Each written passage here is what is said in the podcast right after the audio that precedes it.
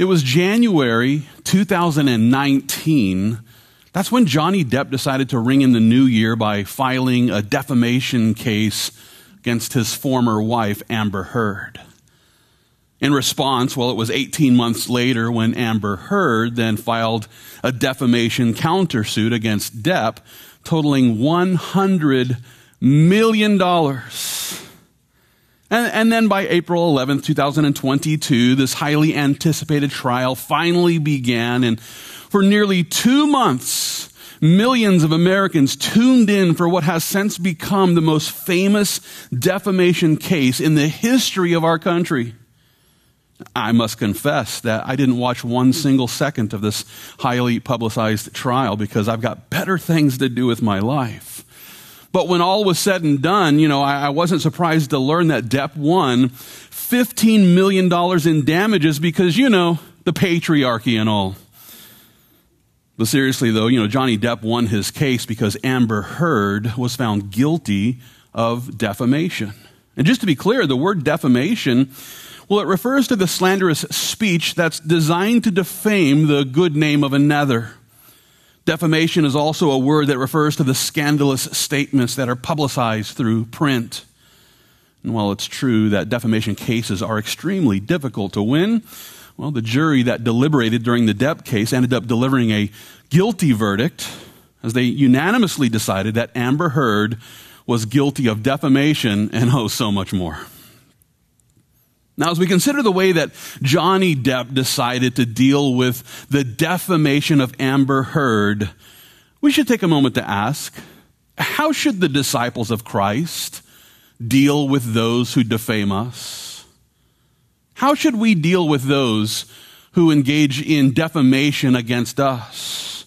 How should we respond to those who attack us with slanderous speech? How should we handle those who might uh, be lying about us online? Should we rush to sue them? Should we simply ignore them? Should we challenge them with a word of rebuke? Should we return reviling accusations for reviling accusations? Or sh- should we simply stay silent as we try to forgive and forget? Now, if these are questions that you've wrestled with, then you might like to know that the Lord Jesus actually provides us with a perfect plan for dealing with defamation. And as we study the scriptures before us this morning, we'll begin to see that the disciples of Christ, well, we should deal with defamation by telling the truth. Secondly, we should also deal with defamation by restraining our response. Thirdly and finally, we'll learn that we deal with defamation by enduring the enmity. Well, with this as our outline, let's open our Bibles to Luke chapter 23. Here we find the Lord Jesus. He's dealing with those who were defaming his good name. And as you make your way to the 23rd chapter of Luke's gospel account, well, I, I just want to take a moment to put our text back into its context. It'll first help us to remember that we've spent several weeks studying Luke's account of that night when the Lord Jesus was arrested there in the Garden of Gethsemane. And after being led to the house of the high priest, where he was interrogated by the Sanhedrin, uh, the Lord Jesus was, was then brought before the Roman governor, whose name was Pilate. And it was there where the religious leaders of Israel continued to defame his name by falsely accusing him of many things. With this as the focus, if you would look with me here at Luke chapter 23, we'll pick up our study beginning at verse 1. Here we learn that the whole multitude of them arose and led him to Pilate. And they began to accuse him, saying, We found this fellow perverting the nation and forbidding to pay taxes to Caesar, saying that he himself is Christ, a king. Then Pilate asked him, saying, are you the king of the Jews? He answered him and said, It is as you say. So Pilate said to the chief priests and the crowd, I find no fault in this man, but they were the more fierce, saying, He stirs up the people, teaching throughout all Judea, beginning from Galilee to this place. When Pilate heard of Galilee, he asked if the man were a Galilean. And as soon as he knew that he belonged to Herod's jurisdiction, he sent him to Herod, who was also in Jerusalem at that time. Now, when Herod saw Jesus, he was exceedingly glad, for he had desired for a long time to see him, because he had heard many things about him, and he hoped to see some miracle done by him. Then he questioned him with many words, but he answered him nothing. The chief priests and scribes stood and vehemently accused him. Then Herod, with his men of war, treated him with contempt and mocked him, arrayed him in a, in a, gorgeous robe, and sent him back to Pilate. That very day, Pilate and Herod became friends with each other, for previously they had been at enmity with each other. And here in these verses, we find this multitude leading the Lord Jesus into the courts of a Roman ruler named Pilate. And I want to remind you, it was actually back in chapter 3 of this book where Luke first introduced us to this character named Pontius Pilate, who was the Roman governor of Judea. In order to grasp the sort of person that Pilate was, I want to consider the historical accounts of men like Philo and Josephus. You know, according to the Jewish philosopher named Philo, Pilate was a man of, and I quote, inflexible, stubborn, and cruel disposition. So, according to Philo, he wasn't a great guy. There was also a Jewish historian named Josephus who recounts the time when Pilate abused his authority. He did this by stealing money from the temple treasury in order to build an aqueduct there in Jerusalem. And when the people protested, well, that's when Pilate decided to send his soldiers to go and silence those who opposed him and with uh, brute force, and many people ended up dying. Josephus also tells us about this day when Pilate met Jesus. As a matter of fact, it's in the 18th book of his Antiquities. That's where uh, Josephus declared, Now there was about this time Jesus, a wise man, if it be lawful to call him a man, for he was a doer of wonderful works, a teacher of such men as receive the truth with pleasure. Josephus continues, He drew over to him both many of the Jews and many of the Gentiles, he was the Christ. And when Pilate, at the suggestion of the principal men amongst us, had condemned him to the cross, those that loved him at the first did not forsake him, for he appeared to them alive again the third day, as the divine prophets had foretold these and 10,000 other wonderful things concerning him, and the tribe of Christians, so named from him, are not extinct at this day. Here in this passage, we find this historian named Josephus telling us about this day when Pilate condemned Christ Jesus to the death of the cross. And at the same time, we must not fail to notice that Pilate's decision, well, according to Josephus, it was actually based on a suggestion that had been presented to him by the principal men amongst the Jews.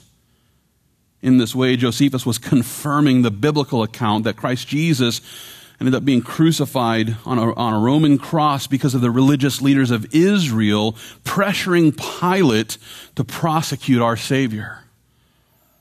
Now you might be wondering, why did these religious leaders of Israel need permission from Pilate? Why did they need permission from a Roman governor to execute this, this, this Jewish man named Jesus?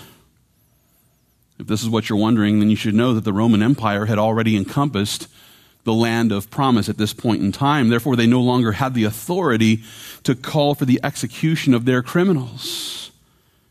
That being the case, they were required by Roman law to seek the judgment of their Roman rulers. And it's for this reason that the Sanhedrin hauled the Lord Jesus before Pilate. And not only that, uh, but they also stacked the deck against Jesus by presenting Pilate with several false accusations. Now, with this as the focus, Let's back up and turn our attention back to Luke's account here. If you would look with me back at verse 2.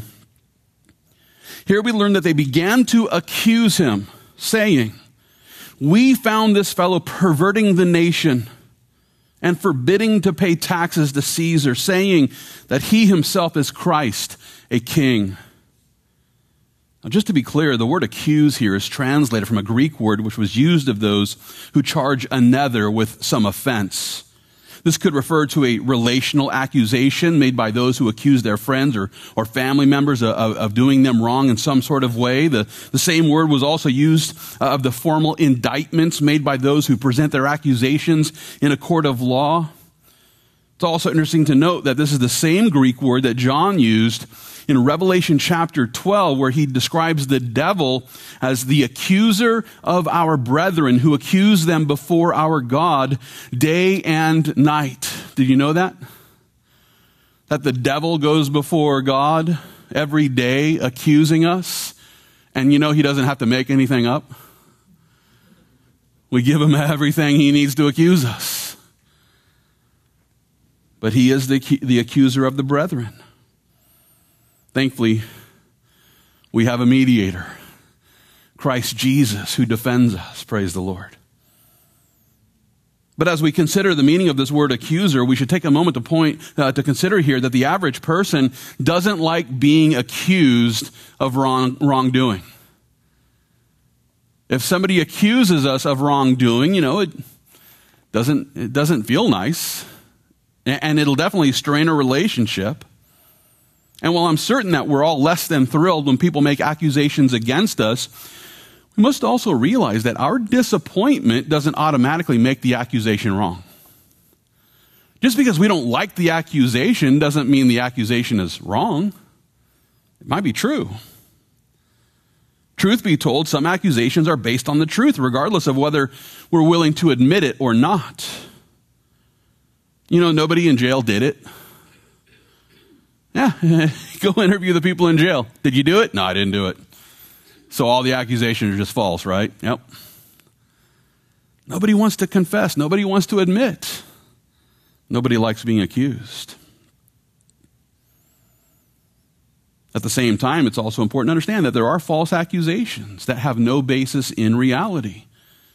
You know, there are times when you read something online, uh, an accusation made against someone else that's completely false, and yet everybody just jumps on the bandwagon and believes it.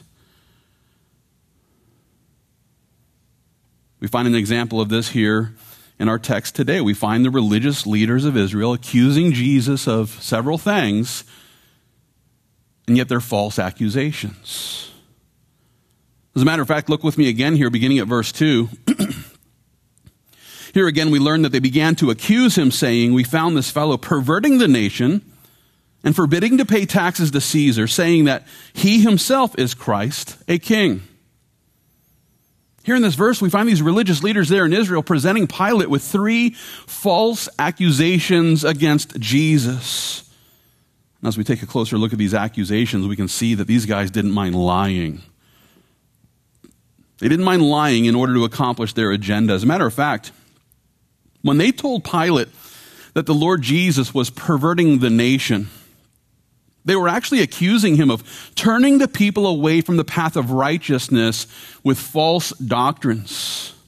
Yeah, they're, they're saying that Jesus was teaching false doctrines designed to lead the people astray. And yet I'm sure we all realize this is nothing more than a false accusation.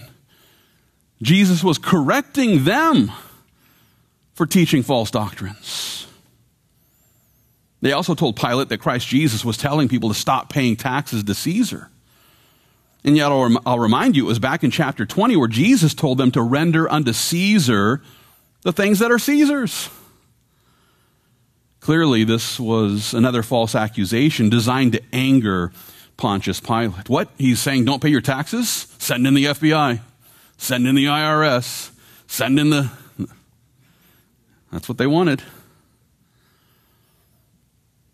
Finally, it's there at the end of verse 2 where we find them informing Pilate that Jesus was claiming to be the Christ who is king. Now, now that's true.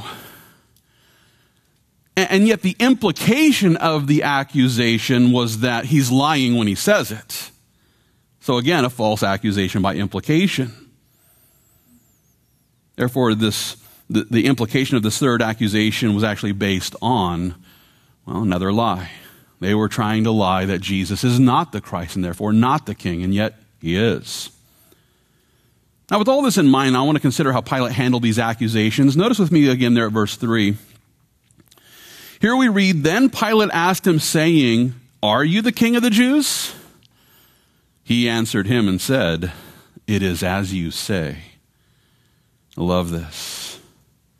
Pilate simply ignored the first two accusations, and if I had to guess why, it's because he didn't really care what Jesus was teaching in Israel, nor, uh, you know, he didn't really care what he was saying about religious theology, and, and probably didn't really much care about what Jesus Christ thought about Roman politics or taxes. So he just brushes right past those first two accusations and jumps to the one that interested him, which is whether or not Jesus Christ is the king. He, wanted to know is Jesus the Christ and therefore the King of the Jews? Now, Jesus could have responded by making accusations against his accusers. He could have taken this opportunity to say, Well, they're just making stuff up about me. Let me tell you more about them. Let me tell you what they're doing. And he could have, in his defense, just turned the tables and just started making accusations against his accusers, but he didn't. He could have you know, gotten out of this whole trial by just saying, no, no, I'm, you know, they're, they're all insane. I'm, I'm innocent. Let me go. He could have gone that route, but he didn't. Jesus simply confirmed the truth. He told the truth by declaring, It's as you say. The Apostle John presents us with more details about this interrogation. It's actually in John chapter 18 where we learn that Pilate therefore said to him, Are you a king then? Jesus answered, You say rightly that I am a king. For this cause I was born, and for this cause I have come into the world, that I should bear witness to the truth. Everyone who is of the truth hears my voice. Pilate said to him, What is truth? And when he had said this, he went out again to the Jews and said to them, I find no fault in him at all. From this, we can see that the Lord Jesus not only responded to the false accusations of his accusers by simply speaking the truth, but he also responded to those false accusations made against him by helping Pilate to understand that those who really want to know what is true will listen to his voice. Why? Because Jesus is the truth. Jesus is the truth. And so he always told the truth. In light of his example, we should respond to every false accusation in the same way that Jesus responded. And we do this by bearing witness to the truth. I like the way that Paul put it in Ephesians chapter 4. It's verse 25 where he declares, Putting away lying, let each one of you speak truth with his neighbor for we are members of one another. Christian, listen, we've been called to put away lying. And what this means then is that those who walk in the truth, we ourselves ought to stop making false accusations about others. Christian, if you're going to walk in the truth, then you should stop making false accusations about others. We should be truth tellers, just like Jesus, who is the truth. And listen, this is true also even when we're dealing with those who are attempting to defame our name with false accusations. How easy is it for us to say, oh, if they're, well, they're, if they're going to accuse me falsely, then I get to accuse them falsely too? No, we don't. Not if we're going to walk in the truth. Rather than responding to false accusations by making false accusations against our accusers, we've been called to tell the truth as we walk in the love of the Lord. And yeah, even if that truth gets us in trouble. We've been called to walk in truth because those who walk with Jesus are walking with the truth. And while the disciples of Christ should deal with defamation by telling the truth, we should also deal with def- defamation by restraining our response. And with this as the goal, let's continue to consider Luke's account, which is found here in Luke chapter 23. If you would look with me there, beginning at verse 4, here Luke tells us that Pilate said to the chief priests and the crowd, I find no fault in this man, but they were the more fierce, saying, He stirs up the people teaching throughout all Judea, beginning from Galilee to this place. Now, I want to stop right here because it's here in these verses where the uh, religious leaders of Israel, they, they began to take issue with Pilate's judicial decision. He says, I find no fault here. There's nothing to try this guy over. There, there's no reason for crucifixion. But they weren't satisfied with this ruling. And while it's true that Pilate initially found no fault in the Lord Jesus Christ, it's also true that the Sanhedrin decided to demand a different decision by doubling down on these false accusations. Uh, as a matter of fact, notice again in verse 5, there we learn that they were the more fierce. Not in, in a hip 21st century way, but they were, they were more emphatic, insisting that Jesus was guilty. They stepped it up a notch, trying to convince Pilate that Christ Jesus was attempting to create an insurrection against Rome and therefore deserving of crucifixion. Now, as we consider their fierce and false accusation, we should take a moment to consider the way that Christ Jesus then responded to them. And with this as the focus, I, I should first point out that there's no recorded response here in the Gospel of Luke. That's right, the Lord Jesus didn't directly respond to his accusers. And while he could have immediately exposed them as liars who were falsely accusing him, he didn't. No, instead, he restrained his response as he waited for Pilate to, to then address the accusations. You know, sometimes in a court of law, it's just good to remain silent.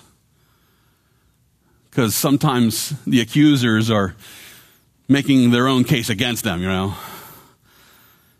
And so Jesus just remained silent because, you know, Pilate wasn't really buying into all of this. And so Jesus just restrained his response. But then in the process of this trial, Christ Jesus continued to show restraint as he did end up responding to Pilate's interrogative inquiries. In order to further explain my point, let's consider John's account of this conversation. So hold your place here in the Gospel of Luke. I'd like you to turn your Bibles to John chapter 18 as you're making your way to the 18th chapter of John's gospel account.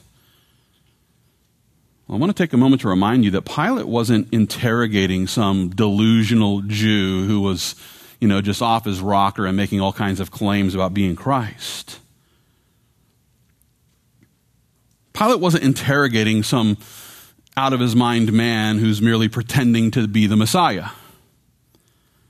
No, he was interrogating the King of Kings.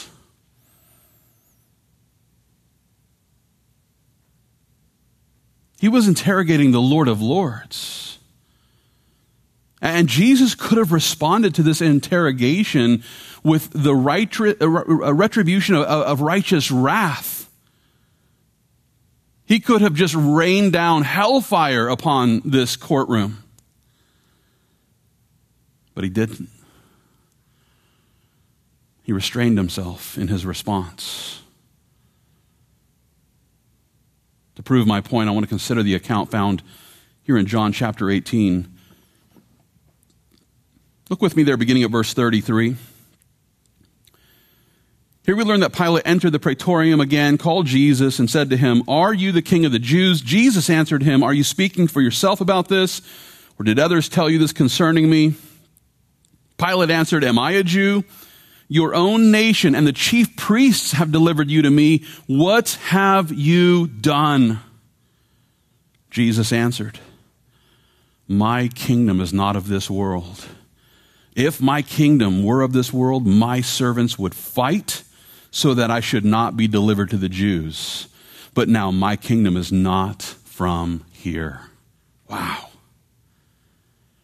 As we consider this conversation, we, we must not fail to remember here that Christ Jesus, he could have called down legions of angels to come and just capture his accusers. If he wanted to, he could have called his servants to go and fight against Rome, and the King of Kings could have responded to this interrogation by rising up against the Roman Empire in, in order to overthrow the authority of Pilate and Caesar and anyone else. He could have. Could have responded in all of these ways. But rather than responding to this situation in these ways, he restrained his response because Christ Jesus realized that the cross must precede the crown. The cross must come first, and then the crown. And as we consider the restrained response of Christ Jesus, I'm reminded of something King Solomon wrote in Proverbs chapter 29. There he declares, A fool vents all his feelings, but a wise man holds them back. Jesus wasn't about to be a fool here. Just vent everything that he was feeling there in, in, in his humanity. No. A fool vents all of his feelings, but a wise man holds them back. Christian, listen, those who fail to restrain their response by simply just sharing all of their suspicions, they're actually, you know, foolish believers who are, you know, bound up by their hurt feelings. That being the case, I encourage every Christian to follow in the footsteps of Christ Jesus. And we do this by making sure that we restrain our response as we consider how Christ would have us to respond. Now, listen, I totally understand how easy it is for us to go on the attack. It's the tendency of most of us to, you know, as we're being attacked, to, to respond with like, you know, fighting the fire with fire, so to speak. It's easy to go on the attack as we respond, especially to false accusations from those who are lying about us. I also realize how easy it is for us to use our social media platforms as a medium for venting all of our feelings. And it's sad to say that, you know, many Christians get caught up into this, thinking that, yep, you know, I got to go and say everything that's on my mind on, on my social media platform or in the, in, in the response section of somebody's comments. Before we do this, though, we would do well to consider a handful of scriptures that challenge us to become believers who actually learn to restrain their response. For example, in James chapter 1, James declares this. He says, So then, my beloved brethren, let every man be swift to hear slow to speak, slow to wrath. For the wrath of man does not produce the righteousness of God. Rather than rushing to respond to every accusation, Christians should be swift to hear, meaning, you know, fast to consider what, what's being said, and then slow to respond. In the same chapter, James also declares if anyone among you thinks he is religious and does not bridle his tongue, but deceives his own heart, this one's religion is useless. The Christian who just goes off and invents all their feelings without even giving any thought to what they're saying, their religion is useless. Therefore, we must get control of the words that come out of our mouth. King Solomon weighed in on this in Proverbs chapter 29. There he asks, Do you see a man hasty in his words? There's more hope for a fool than for him. Wow. Those of us who are quick to respond are also quick to sin in the way we respond. In Proverbs 13, King Solomon presents us with another word of warning by declaring, He who guards his mouth preserves his life. But he who opens wide his lips shall have destruction. Or, in other words, those who are failing to restrain their response, well, they're probably destroying their lives. They're probably destroying their friendships. They're probably destroying their testimony.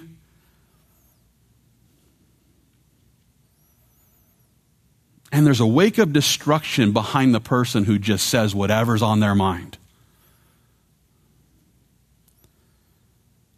With all this being the case, we would all do well to apply the prayer that King David prayed in Psalm 141. It's in the 141st Psalm, verse 3, where King David declares, Set a guard, O Lord, over my mouth. Keep watch over the door of my lips. Set a guard, O Lord, over my mouth and keep watch over the door of my lips. I love this prayer because it helps us to remember that when it comes to the goal of restraining our response, we desperately need help from God. Set a guard, O Lord, over my mouth. David saying, I can't do this on my own. I have to say what's on my mind. So help me, God. Help me not to. We desperately need supernatural help from the Holy Spirit. And it's for this reason that I encourage every Christian, including myself, of course, to, to pray this sort of prayer before we begin to respond to those who are defaming our good name with false accusations, because we might feel justified in rushing to the response that we want to put out there, but it might not be from the Lord. So we need to pray. Lord, help me to restrain my words so that only what you would say would come out. We need to restrain our response according to the divine guidance of God. I, like the way that Paul put it in Colossians chapter 4. There he declares, Walk in wisdom towards those who are outside, redeeming the time. Let your speech always be with grace, seasoned with salt, that you may know how you ought to answer each one. Instead of venting all of our feelings and rather than, re, uh, than responding re, with reviling accusation when those uh, revile us, let's be patient. Let's, let's be prayerful. Let's wait for the wisdom of God. And then, as the Lord leads, let's walk in His wisdom as we restrain our response according to the grace of God. And while I realize that our flesh is always ready to rebuke those who defame our name, uh, the born again believer would do better to follow in the footsteps of Jesus we, uh, as we learn how to restrain our response. So we see then that the disciples of Christ have been called to deal with defamation by telling the truth. We, we should also deal with defamation by restraining our response. Thirdly and finally, we should uh, deal with defamation by enduring the enmity. To explain what I mean, let's continue to consider Luke's account, which is found in, here in Luke chapter 23. I want to draw your attention there beginning at verse 6. Here Luke writes, When Pilate heard of Galilee, he asked if the man were a Galilean. And as soon as he knew that he belonged to Herod's jurisdiction, he sent him to Herod, who was also in Jerusalem at that time. Now, now here in these verses, we find Pilate, he's attempting to avoid making this judgment. He, he wants to, you know, he's already decided that he finds no fault in Jesus Christ, and they're insisting, oh no, you got it wrong. And, and so he's just wanting to be done with it. He wants nothing to do with this. And he finds a judicial technicality. Don't you love judges? He finds a judicial technicality regarding the, the, the, the, place where Jesus is from. Now we know Jesus was born in Bethlehem. But it'll help us to remember that Jesus was actually raised in Nazareth. And Nazareth was located in the northern region of Galilee. Not only that, but the majority of our Savior's earthly ministry took place there in that region of Galilee. Therefore, when Pilate heard that Jesus was a Galilean and that he was uh, uh, effectively stirring up the Galileans first, well, he quickly, quickly capitalized on this fact by insisting that, well, the trial isn't under his jurisdiction there in Judea that it really belongs to Herod because Herod was technically over Galilee. I'll remind you, it was back in chapter 3 of this book where Luke first informs us that Pontius Pilate was the Roman governor of Judea. So he's just the Roman governor over the southern region of the, the promised land.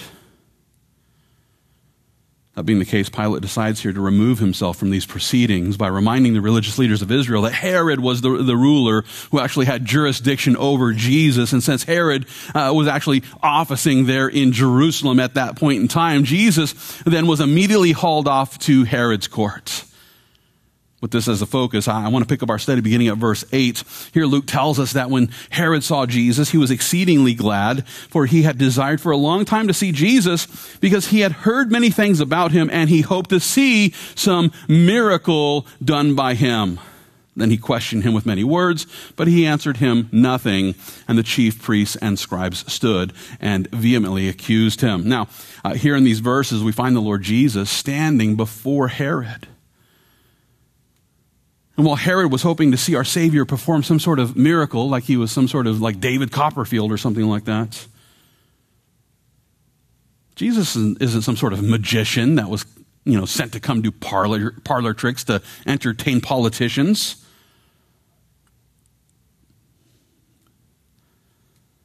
So Jesus didn't perform a miracle, he didn't even answer Herod.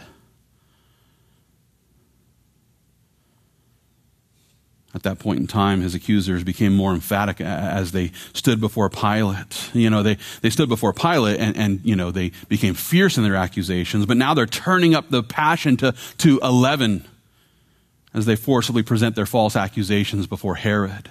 And in this way, we can see how the scribes and the chief priests, they were determined to defame the name of the Lord until he was crucified.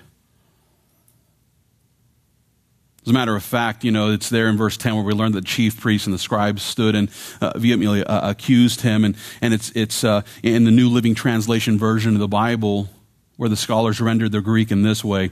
The leading priests and the teachers of religious law stood there shouting their accusations. They went into Herod's court shouting their accusations about Jesus Christ. We, we aren't told what they were shouting, but we can be certain that they were doing their best to defame the name of the Lord Jesus Christ so that, you know, some ruler might make a decision to crucify him. What this means is that the members of the Sanhedrin were willing to say anything. They were, they were willing to say anything about our Savior in order to convince Herod to crucify Christ Jesus. And yet, their defamations only resulted in a brutal beating. Let's consider how Luke put it here in Luke 23. Uh, if you would look with me once again at verse 11. Here Luke declares, Then Herod, with his men of war, treated him with contempt and mocked him, arrayed him in a gorgeous robe, and sent him back to Pilate. That very day, Pilate and Herod became friends with each other, for previously they had been at enmity with each other. Now, here in these verses, we find Herod and Pilate they're patching up their relationship, and we aren't told what the en- en- enmity was. We don't, we don't understand what the conflict was. But here we find them reconnecting over their rejection of Jesus. They were reunited, and it felt so good.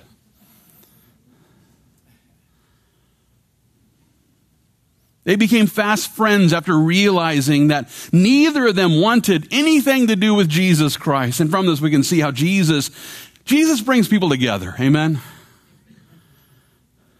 This includes our connection with other Christians here within our community of faith. But listen, this also includes the connection of unbelievers who feel an affinity for those who are also rejecting Jesus Christ. If you've ever been to like an atheist meeting, you know, they love to sit around and talk uh, about how much they hate the God they claim doesn't exist. What? Why would you have a meeting that's just a meeting about why you don't believe in, in something you don't believe in? Seems like a real waste of time. I don't believe in God more than you. Oh no, I don't believe in God so much more because God is mean because he allows evil to exist and so therefore he must not exist. Wow. Okay. Yep. Jesus brings people together on both sides of faith. This reminds me of something that Jesus said back in Luke chapter 11. There he declares, He who is not with me is against me, and he who does not gather with me scatters. Yeah, forget about gender and, and, and race and social class and all these sorts of things. There's, there's only two types of people in the world those who believe in Jesus and those who don't. Those who trust in Christ and are saved, and those who are rejecting Jesus. Those are the only real two distinctions that matter. And here we find Herod and Pilate discovering a, a, a, new friendship in their rejection of Jesus. We should also notice there in verse 11 where we learn that Herod, with his men of war, treated him with contempt. Speaking of Jesus here, they treated him with contempt and mocked him, arrayed him in a gorgeous robe, and sent him back to Pilate. In other words, Herod and his men decided to defame the Lord Jesus and they did this by ridiculing our Redeemer. Rather than feeling threatened by the accusations made against him that Jesus had claimed to be Christ the King, King Herod continued to treat Christ with contempt by covering him with one of his own royal robes. Yeah, King Herod wasn't like, oh no, this guy's the king, he's going to replace me. No. He mocked him. He ran and got one of his robes and said, oh, here, here, King Jesus, as they ridiculed him. And after defaming the good name of Jesus Christ, King Herod then sent our Savior just right back to Pilate, washed his hands of the whole thing. All the while, the Lord Jesus is just patiently enduring the, the, these attacks. He's patiently enduring the accusations. He's patiently enduring the beatings. He's patiently enduring the ridicule and the mocking of those who were defaming his good name. As we consider the way that Jesus endured these accusations and, and endured the attacks of the enemy, we, we must not fail to realize that the Lord was allowing his enemies to accomplish their evil agenda so that sinners might be saved through the blood of his sacrifice, because this is why he came. To receive our punishment there on the cross, so that sinners who trust in, in him can be saved.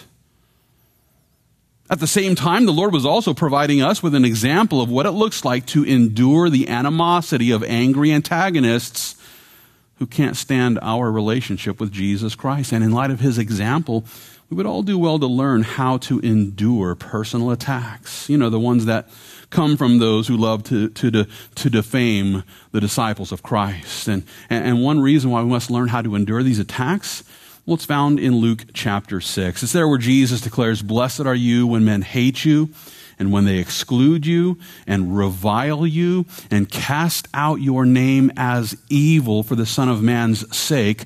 Rejoice in that day and leap for joy, for indeed your reward is great in heaven, for in like manner their fathers did to the prophets. In other words, the Christian who ends up being reviled for the sake of our Redeemer Jesus ends up receiving rewards in heaven. And while I realize that there are many of us who would rather avoid the defamation that occurs whenever unbelievers try to cancel us, I encourage you to remember that those who are criticized for the sake of our Savior, well, we end up being compensated, don't we? We'll be compensated on the day we stand before Christ Jesus because our Redeemer is going to reward us for suffering these attacks. We can rejoice in this promise as we endure the enmity of those who try to defame our name, knowing that the Lord Jesus will compensate us for our trouble as we enter his presence. The Apostle Peter confirms this in his epistle. It's in his first epistle. Uh, if you would, let's turn our Bibles to 1 Peter chapter 3. And as you make your way to the third chapter of 1 Peter, I just want to take a moment to address the concerns of those who think that it's better to avoid the, the personal attacks of those who want to defame the disciples of Christ. Uh, there are many Christians who think, well, it's just better if I just fly under the radar. If I, if I can just kind of avoid, you know, the personal attacks. If I can, uh, if I can just avoid the, the, the, those who are critical of Christians. Many Christians hide their faith from their friends for, for fear of rejection. There are believers who hide their faith at work for fear of their coworkers, maybe trying to get them in trouble or, or a boss keeping them from promotion. There are students who hide their faith at school for fear that their teacher might fail them. If any of this sounds like something you struggle with, then I, I pray that you'll receive the admonition that Peter presents here in 1 Peter chapter 3. Look with me there, beginning at verse 13. Here the apostle asks, Who is he who will harm you if you become followers of what is good? But even if you should suffer for righteousness' sake, you are blessed. And do not be afraid of their threats, nor be troubled but sanctify the Lord God in your hearts and always be ready to give a defense to everyone who asks you a reason for the hope that is in you with meekness and fear, having a good conscience that when they defame you as evildoers, those who revile your good conduct in Christ may be ashamed, for it is better if it is the will of God to suffer for doing good than for doing evil. Christian, listen, if you've been keeping your faith under the radar, in, in, the hopes of avoiding the attacks of those who love defaming the disciples of Christ? If that's been your MO, to try to fly under the radar in, in the hopes of avoiding these, uh, these personal attacks, please trust me when I tell you that your plan is not better than God's. Your plan is not better than God's. Because according to Peter, it is better, if it is the will of God, to suffer for doing good than for doing evil. And I'm here to tell you that, that, you're missing out on many blessings that believers receive whenever we learn to endure the enmity of unbelievers. And that's why Peter says, even if you should suffer for righteousness' sake, you're blessed. There's a blessing that comes along with being persecuted and falsely accused for the sake of our Savior. Now, I realize that many believers uh, don't, don't see the blessing. And they think it's better to avoid these attacks. But the Apostle Peter assures us that it's better to suffer for doing good according to the will of God. And so rather than hiding our faith, I encourage every Christian, let's just learn to deal with defamation. We do this by enduring the enmity of unbelievers. Now, as we begin to wrap up this study, it's my hope that we would all begin to realize that the true disciples of Christ are eventually going to be defamed for our faith in the Lord. It's only a matter of time. And listen, there, there are Christians who try to hide their faith and fly under the radar who are, who are eventually defamed for being hypocrites.